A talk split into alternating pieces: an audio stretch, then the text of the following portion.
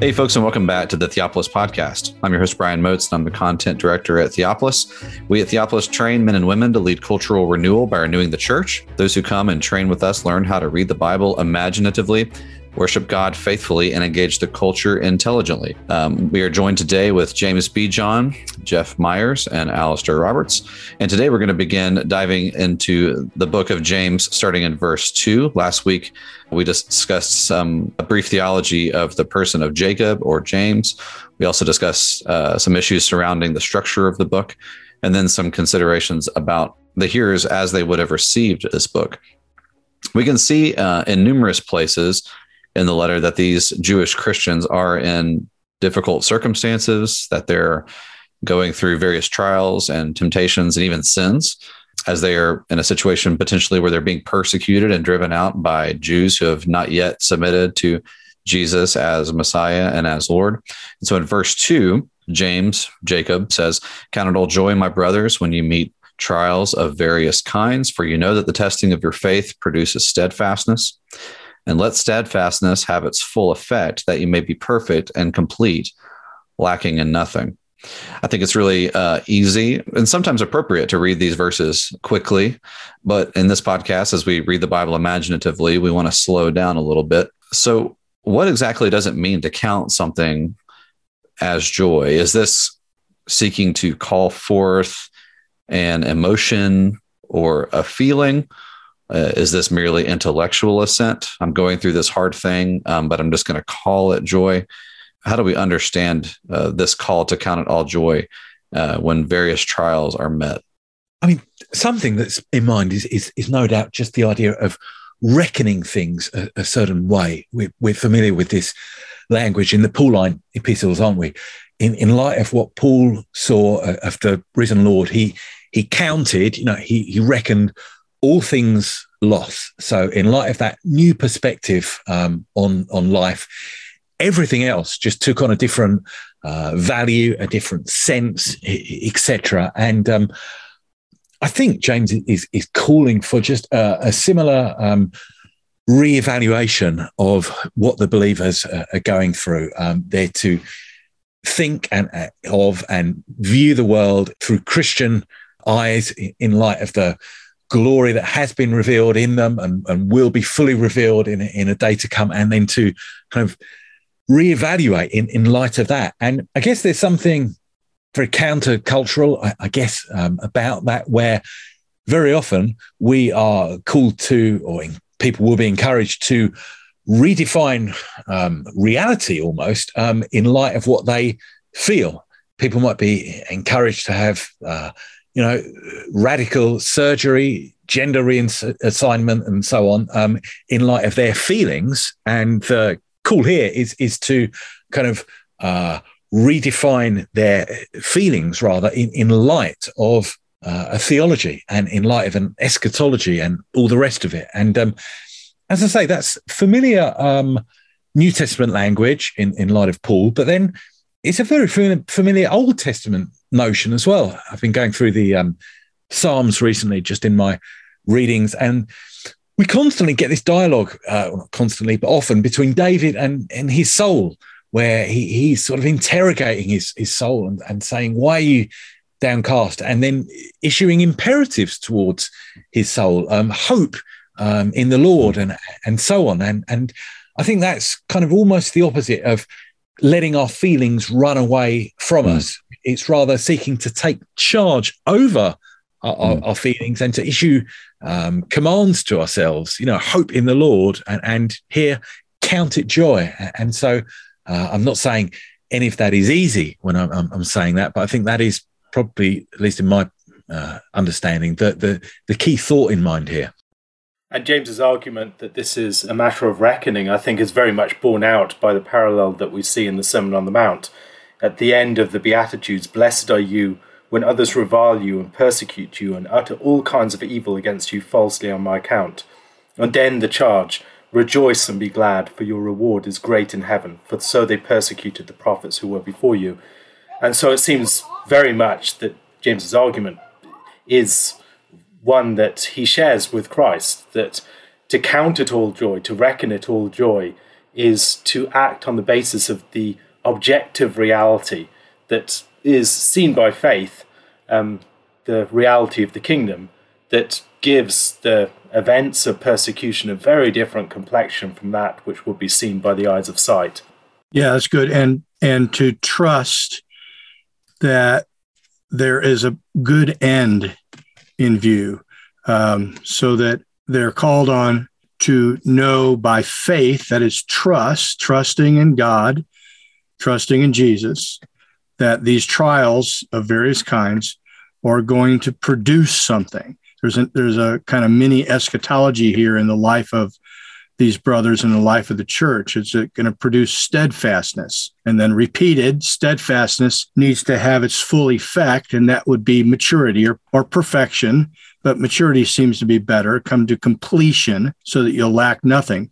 That that requires, if you're going to reckon it to be true, that God, that Jesus is bringing you through these this uh, this fiery trial for your good for maturity that that kind of set that sets up the whole letter here. There's 16 times in this letter faith is used. That's a, a great deal. It's kind of, kind of funny that luther uh, rejected this book, of course, mainly because of chapter two and his misreading of chapter 2 uh, mm-hmm. uh, but this book is about faith. It's about trust and trusting your heavenly Father. You go, we go back to like Hebrews 12 and see this as well, is because the, the Hebrew Christians a little later on also were in danger of not recognizing that the father is disciplining them for their good so they can grow up so that they can mature and this is true with this first fruits church as well, these early Christians. Uh, this is the way that God, this is the path of maturation for them. And so, in that sense, as James says, they can reckon it, they can be joyful about it, maybe not feeling all that joyful about it, but at least reckoning it, it to be for their for their good for joy in the end. Right. As our brother James Jordan has often discussed this theme of you can't you can't have resurrection without death. You can't have eve without a death-like sleep and a cutting open of adam's side. You can't have the resurrection without the cross. You can't have new life without the old life dying.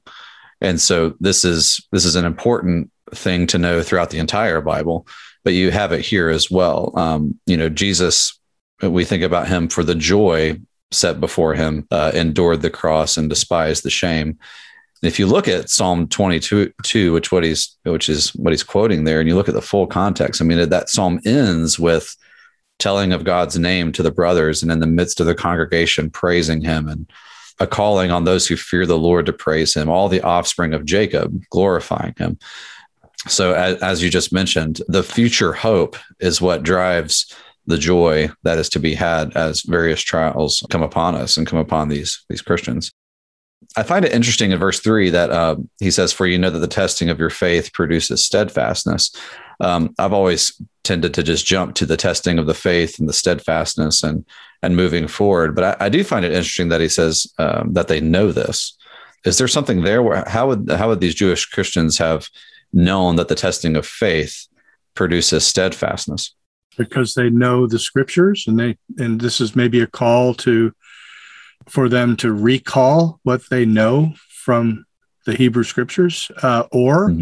as Alastair said in the last episode they've heard Jesus teach on this subject and Jesus teaching is all about this, uh, especially steadfastness. It's rather interesting, fascinating. Mm-hmm that steadfastness is mentioned here twice in three and four, and also is mentioned twice at the end of James when James says in chapter 5, verse 11, Behold, we consider those blessed who remain steadfast. And you hmm. have heard of the steadfastness of Job, and you've seen the purpose, or you've seen the Lord's end, how the Lord is compassionate and merciful. There again, Job uh, counted it all joy but steadfastness there is is important. There's there's there's a place also. Uh, well, it's with the um, parable of the soils or the parable of the sower, mm-hmm. where Luke where Luke records Jesus saying that um, the good soil, those who who hear the word, hold it fast in an honest and good heart, and bear fruit with steadfastness or with patience. It's sometimes translated but the word is is the same. And given the surrounding soils the surrounding parable there with soils uh, and how they're uh, some of the seed is choked out or it's scorched uh, through troubles and trials and riches and and all that. So they they could have known this already. They've heard the parable of the sower. If we understand that Jesus went around teaching, proclaiming these things in various locations at various times, the Sermon on the Mount, the parable of the sower, here and there, not just once, uh, people would have opportunity to hear these kinds of things, um, and so they they should know this. I think there's also the fact that when you have a strong understanding of providence and the fact that God is active in all of these seemingly adverse events and experiences.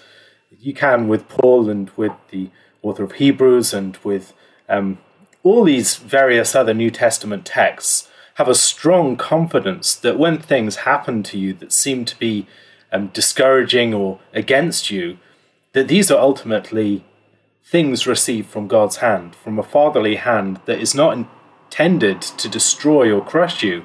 But with every single one of these testing experiences, there is a way of escape provided. There is a way in which you are being um, made more fruitful in righteousness through it.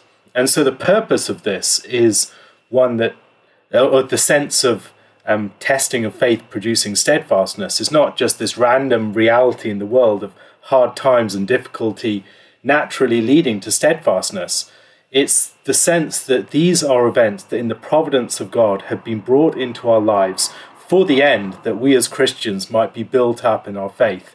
And as we receive these events by faith and move into them in confidence in the good hand of a, fa- a good fatherly hand that will not give his children a stone, but wants to give them bread, um, we will be able to take the good things from these experiences and be built up by them and as a result, not be destroyed in the time of testing, but actually find ourselves coming through it um, purified as gold.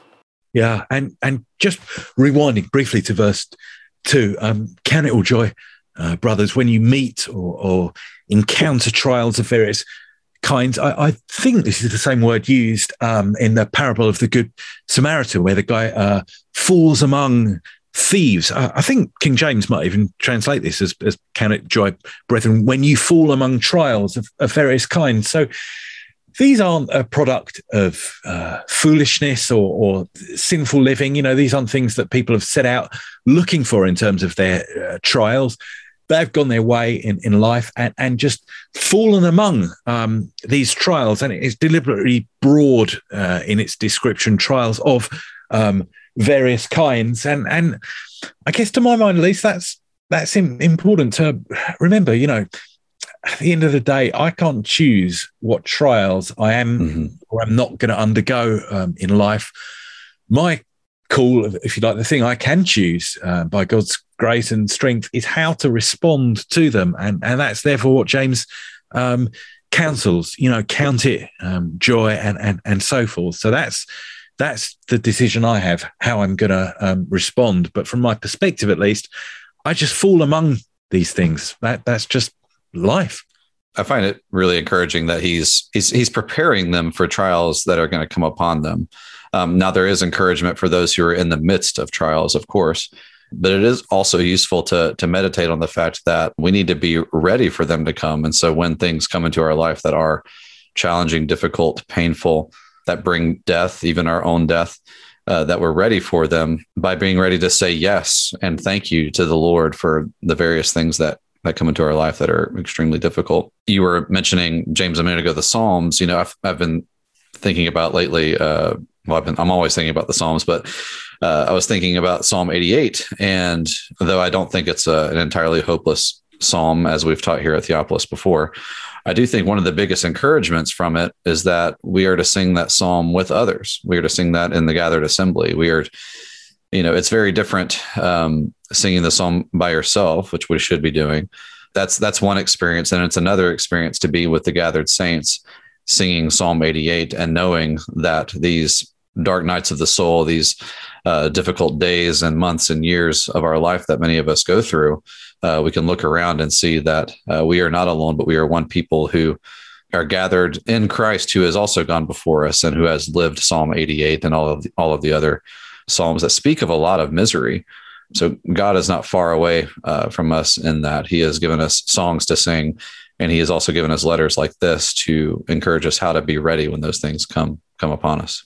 Notice that all these verbs, uh, actually, all these pronouns here, you, uh, it's plural. Uh, it doesn't come across in English, but it's uh, y'all. Uh, so they're all together in this, or they should be together. The other thing to note here is in the end, in verse four, uh, they uh, James wants them to know that all of this is happening to them to bring them to their proper end or to, to be perfect. I think mature is a better way of translating that. It occurs five or six times in James. Complete, lacking nothing. Well, what that means is right now they're immature and incomplete, mm. and that God is using these trials uh, to to test their trust in Him, to, so they'll be patient, steadfast, patient, and then and then once they reach maturity, they'll they'll be able to reign with Him. Um, if Paul says to Timothy, if we're if we remain steadfast, same word, we will also reign with Him. So these are immature, childlike believers. I mean, if this is indeed the first fruits church, if this is the uh, infant church, which has just been driven out of Jerusalem, then they have a lot to learn. Mm-hmm. Uh, they're not ready to rule. They're they need to be patient. Uh, they're going to be they're going to be tested. They're going to be tried, but they need to recognize that this is all designed by their Heavenly Father in His providence, as Alastair said, to bring them to a place where they can indeed be light to the world, lights shining in dark places, but be, them being light bearers, them being rulers. Like Jesus, they need to first be patient and mm-hmm. suffer in order to be elevated to a place of authority and rule once they're made mature and complete. Right. We have that tendency, right, to resist, to want to do something. I love that language of let it have its full effect. And it's just calling them to count it all joy in the midst of those trials. It's not telling them to to do anything to fight back against those trials. And I find that in, in my own life, that can be a common tendency where something difficult is coming. So we got to find any way out you can. But really, we need to we need to be ready for those trials and then uh, let them have their way with us and let faith become steadfast. Yeah. Yeah. And, and, um, wisdom is all about just what you said, Brian. Hmm. It's not about necessarily fixing all the troubles and trouble and uh, uh, tribulations in your life, uh, but it's about learning how to negotiate them, how to deal with them. So, verse five: If any of you lacks wisdom, ask God. He gives generously to all without reproach; it'll be given him. But the wisdom there is not a wisdom about how to how to defeat the enemies, the oppressors. You know what kind of tactics to use in order to trap them, mm-hmm. uh, or to uh, uh, you know eliminate them or neutralize them. Uh, it's more about how to accept God's discipline and negotiate it. It doesn't mean, of course, that and nothing in the book of James uh, is says you can't try to avoid these things these trials of course mm-hmm. sometimes you do paul you know escaped from a basket in acts 9 uh, in order to get get away uh, paul right. all, you know there's all sorts of ways in which jesus sometimes passes through the crowds in, in some kind of strange way in order to avoid getting taken and uh, because it's not time yet yet at the same time wisdom is not necessarily the know-how to try to or, or, or, have the power to stop these things. Rather, it's it's the it's the ability to be steadfast and trust your heavenly Father in the midst of these tribulations. Right, and you know, as Christians, I know it's an obvious thing to point out, but we believe in a universe where it really can be true um, that every trial has a purpose and can work for our good.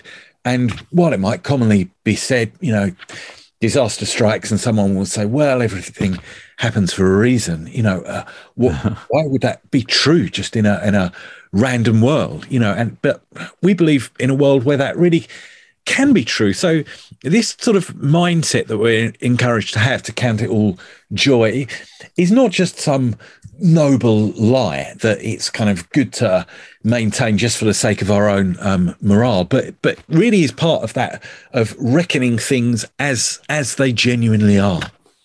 I often think of the connection with Hebrews here and the way that Hebrews speaks about Christ as a son, learning obedience through the things that he suffered, and that is how he is made perfect. And the themes of endurance in suffering, of receiving suffering and trial and testing as sons, that God deals with us as sons when he tests us, when he disciplines us, when he corrects us, and that in these ways we are being conformed to Christ and we are experiencing what Christ himself experienced.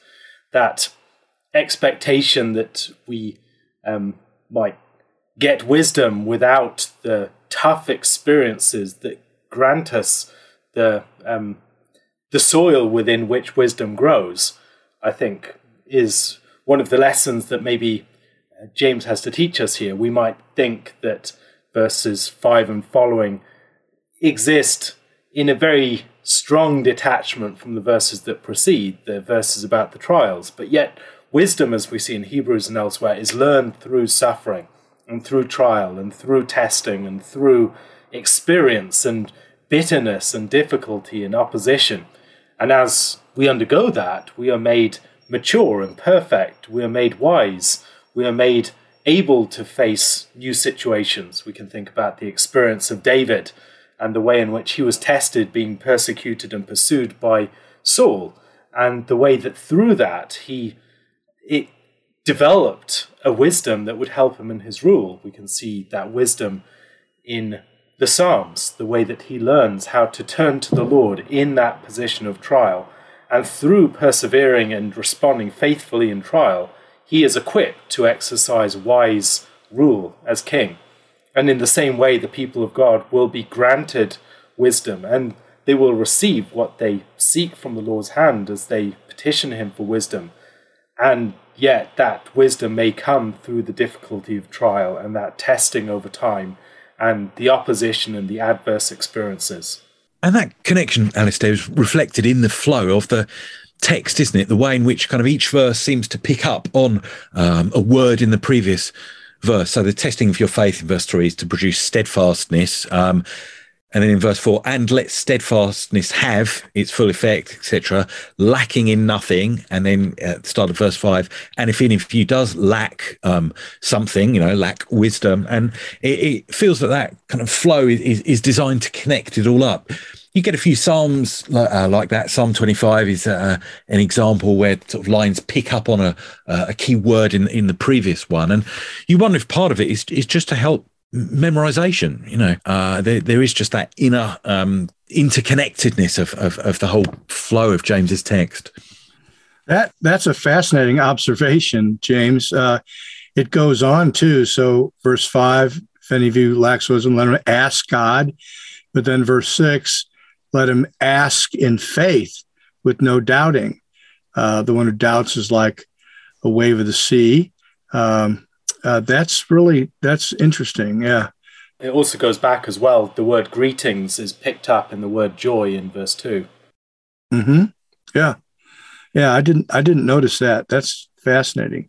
So when when um, James continues in verse six again, coming back to faith or trust, let him ask in in faith without doubting. Uh, the one who doubts is like the wave of the sea that is driven and tossed by the wind. Uh, that that's also rather fascinating because one has to trust in God who gives generously. And what would it look like to ask but to be doubting? It seems to me that this ends up with the double minded man, unstable in all of his paths or in the ways going, in the ways acting.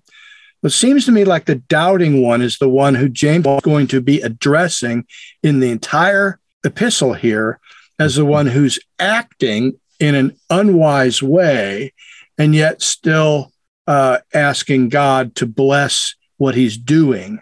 And what he's doing is uh, out of anger, out of uh, retribution, out of zealot, out of zealous uh, kind of desire for vengeance.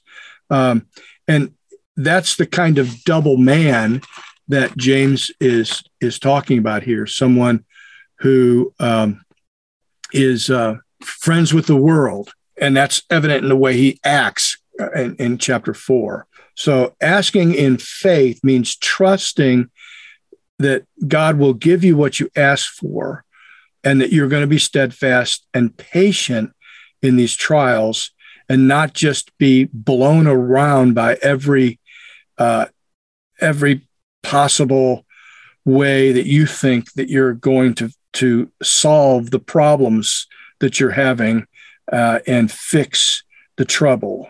And this is very clearly grounded upon the character of God Himself. He gives generously to all without reproach. And that can again be seen in the teaching of our Lord in Matthew 7, 7 11 in the Sermon on the Mount. Ask and it will be given to you. Seek and you will find. Knock and it will be opened to you. For everyone who asks receives, and the one who seeks finds, and to the one who knocks it will be opened. Or which one of you, if his son asks him for bread, will give him a stone, or if he asks for a fish, will give him a serpent? If you then, who are evil, know how to give good gifts to your children, how much more will your Father who is in heaven give good gifts to those who ask him? And the confidence of the faith that we're called to here is the confidence in the character of God, that God is not a God who is cruel or withholding to his children, but a God who wishes for us to know the fullness of sonship and the fullness of wisdom and maturity. And so, as we experience these trials, we experience them with joy as we know that they come from his hand. And we, in the midst of our trials, call for and pray for wisdom through them, and that we would be made more like Christ through them. And as we do that, we do so with the assurance that God has not brought these trials across our paths for no reason or has just abandoned us to some nasty fate, but rather that He has given these things in order that He might make us participants in His good gifts. Hmm. And banking on what you just said, Alastair, I think a lot of Christians will read this God who gives generously to all without reproach, or they might read this to think, well, I'm going to ask God to take away my trials and he's going to do it. But that's not what James is saying. He's he's uh, saying that they ask for wisdom in how to, to navigate these trials. That's one thing, but it doesn't mean that God is going to take everything away just because you ask. Well, God is good and He's generous, and so I'm going to ask Him to take this, uh, uh, this situation away, but he doesn't do it. Remember, Paul asked three times that the Lord would take away the thorn in the flesh. That's in Second Corinthians, maybe 11 or 12. I can't remember. Um, and Lord said, No, my grace is sufficient for you. And there's a, there was a reason why you're enduring this thorn. There's a reason why the um, the people that James is addressing are going through these trials and they ask for wisdom and God will give it. But that doesn't mean that they can ask for anything uh, by faith. And if they have enough faith, then God's going to give them whatever they want. That's not what this is saying. Right. James is interested in in maturity, in that progress of maturity. And, you know, that progress is you can even see that in Genesis chapter one. Uh, you have a you have a chaotic, watery world, and then you have the seas, and then you have the dry land appear. And that is what these Christians are. They are not to be the sea, they are not to be waves on the sea that's driven and tossed around, but they are to progress into who they really are, which is um, they're built on the rock, they are firm ground, they are new creations. Uh, man, as we know, is made of dirt, but those who are in Christ are are built upon the rock, who is steady. And so their faith and their their prayers are to reflect that yeah, perhaps a different way of putting uh, what I think you've rightly said, Jeff, is is um, this link between verse five and six. You know, let him ask God who gives generously, and it will be given him, and let him ask in in faith. We often think that we can kind of then use our um, faith in order to determine what God is is going to be willing to to give us, kind of thing. And so, if I can ask in a sufficiently faithful way, um, then that can uh, determine how God will answer um, my prayers. And I kind of wonder if rather the right way to view it is is to allow our faith to determine the kind of things that we can wisely ask for. You know, I, I, I just can't really, in good faith, um, ask and pray God uh, that God will give me all sorts of incredible things tomorrow, unlimited um, abilities to do various things and new cars and riches and, and whatever.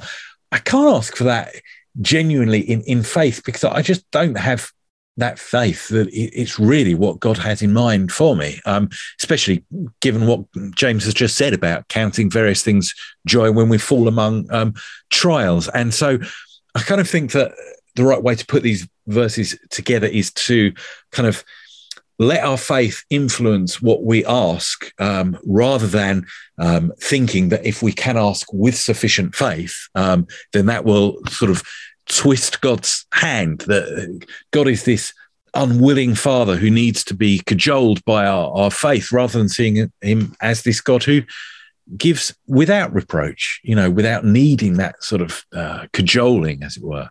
Yeah, that's good. I, I, I think also that the doubting here in verse six is revealed or a little clearer in verse seven, uh, because that the person that doubts is double minded and he's unstable in all of his ways. So the person who doubts is is inconsistent in his behavior. So he asks for wisdom, but he's unwilling to endure and remain steadfast in order to receive it. So he is he's of two minds. He wants wisdom, but he wants it on his own terms. Um, so, like the Proverbs of Solomon, they contain instruction for sons in the acquisition of wisdom, right? And he repeatedly warns them that they have to fear Yahweh and that they need to accept rebuke and discipline before they can hope to be wise. So, only humble, faithful sons who endure trials will eventually have the honor of being judged as a wise man. Um, so I think this inconsistent behavior is what James is going to be dealing with all through the book. You know, it's the wisdom that comes from above, which is peaceful, and there's a wisdom that comes from below, which is demonic, which is which is hateful and divisive and all sorts of other things I'll say at the end of chapter three. So um, it's I think it's important to see that this is going to be filled out by James. This double-mindedness, the way they're behaving, is not consistent with them asking God for real, genuine wisdom. Yeah, I wonder if there's a, a link back to Psalm 12 um, here, which I've been just looking at just now. Actually, it says, "Sort of save, O Lord, for the godly one is gone." for the faithful have vanished from among the children of men. And that then seems paralleled with the next verse. Um, everyone utters lies to his, his neighbor. Um, that's sort of parallel with save our Lord, the, the godly one is gone. Um, and then the faithful have vanished is parallel with with flattering lips and a double heart. Um, they speak that that's uh, the Hebrew is, is lev valev with with a heart and a heart. And um, I wonder if that sort of it, it, seems there that therefore with a double heart or double mind is um, is parallel with the faithful having vanished. So you know the the the opposite then of, of being faithful in in our life is, is to have this um this this double heart to be shot through with this doubt that I ask and don't really have any confidence that God will will answer or deliver. And the way of the heart is demonstrated in your behavior. So out of the heart flow the issues of life. It's not only, it's not merely an internal posture toward God is being questioned here uh, in the double minded man, it, but it's also th- their actions. Um, and I think I, in the commentary somewhere, I said it's like a man in marriage who says he wants a good marriage and talks about wanting to know how to be a good husband, but then he spends all of his time in front of the TV or out with his friends at the bar or you know berating his wife his behavior belies uh, his spoken desire to want to have a good marriage and i think as we move on in james you're going to see that's that's what's going on their behavior uh, contradicts uh, their at least their spoken desire to have wisdom and also their claim to have faith. Chapter two uh, if anyone says he has faith but does not work it out, that faith is not is worthless. And there also seems to be a correspondence between the character of God and the character and appropriate faith. And I think we see that very much in the great statement of Deuteronomy chapter 6 Hear, O Israel, the Lord our God, the Lord is one. You shall love the Lord your God with all your heart and with all your soul and with all your might. That undivided character of Christian and, and righteous service and faith is something that corresponds to the pureness of God's own character. We see something of later on in um, these verses where um, talks about the way that every good and perfect gift is from above, coming down from the Father of lights, with whom there is no variation or shadow due to change. God is undivided. He's not a God who is fickle and changing. He's not a God who is unreliable, whose will wavers. And on the basis of that, our faith should be equally committed, wholehearted, and something that summons up and unites all of our efforts and energies. Right. And faith, faith like wisdom is something that uh, requires time. I mean, faith, as we know, isn't just a one time thing at the beginning of a Christian life or a one time moment, and neither neither is the acquisition of wisdom. Both of these things uh, take that steadfastness that we've been talking about. It takes putting one foot in front of the other through these various trials, and you know, mature wisdom isn't something that we either have or we don't. Um, as Jeff says in his book, but it's it's more of a spiritual muscle that builds over time as we put it through various trials and things that'll strengthen it, which are which are trials and, and sufferings. Mm. And just to pursue this idea of kind of uh, that Jeff's raised of inconsistency between what we say and, and what we do, Jesus um, in the Sermon of the Mount says the uh, light of the body is the eye. If therefore your eye is is single, then your whole body shall be full of light. And I, I take there the eye to be sort of um, to do with our, our, our view and our attitude, and our the body there to be our actions. And so it, it's saying, you know, if if we are uh, single-minded and, and, and, fixed and not wavering in our, our view and attitude, then uh, the, the the body will follow suit. You know, the way we live will follow suit. And and so we've got that contrast, I guess, between being single, single-eyed, single-minded um, in in uh, Jesus' sermon, and and then being double-minded um, in in James. You know, the the double-minded man, and kind of um, his eyes is is different from his body, um, if if you like. He he doesn't practice what he preaches. One of the errors I'm trying to guard against when I'm talking about the doubting here being instability in his ways, interpreting that in light of verse 8. And he's taking the wrong paths. He's misbehaving it's his activity which is contradicting his his speech is to be careful you know because to ask for wisdom by faith doesn't mean that there won't be times when we struggle when every christian struggles to believe to trust in god to believe that he's good and faithful. But rather what it means is we're going to persevere in faith despite those feelings we're going to we're going to uh, ask for wisdom. And we're asking for wisdom because we don't feel very wise. We don't feel like we're up to it. We don't understand what's going on. Uh, we don't get it. Back to the psalms when the psalmist asks god why are you doing this?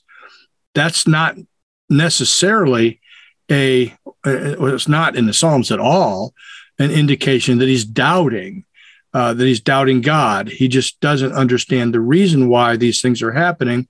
And his interaction with God, asking him questions, is in fact uh, part of the evidence of his faith, just like Job. Job is clearly upset about what's happening. He doesn't understand why it's happening. And so he's addressing God, what, what's going on? Why are you doing this? Of course, his friends say, well, you've sinned. You just need to confess it. I mean, it's tit for tat. That's the way God deals with people. And Job says, no, that's not the way God deals with people. But Job, Job wrestling with God is not an example of double-mindedness or unfaithfulness. Okay. It is normal. It is, it's what happens. Uh, what Job doesn't do is behave in a way that's inconsistent with his uh, interaction with, his engagement with uh, his Lord. Uh, and that's what's going on with these people in the book of James.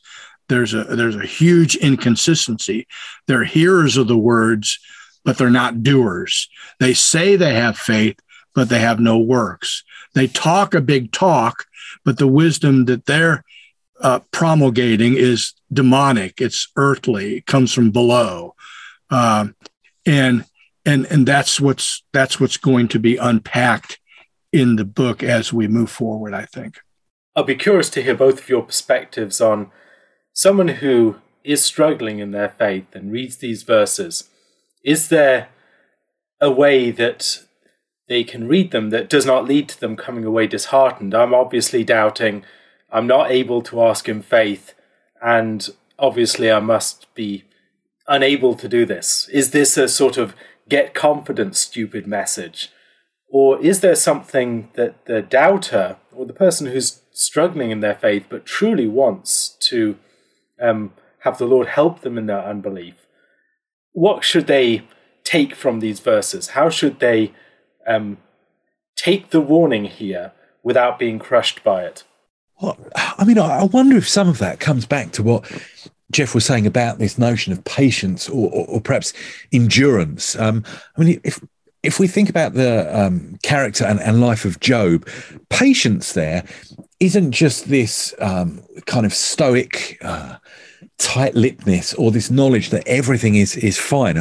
I'm looking here in um, uh, Job chapter nine, um, and uh, he says, um, "It is all one with God. Therefore, I say, God destroys both the blameless and the wicked alike. Um, when disaster brings sudden death."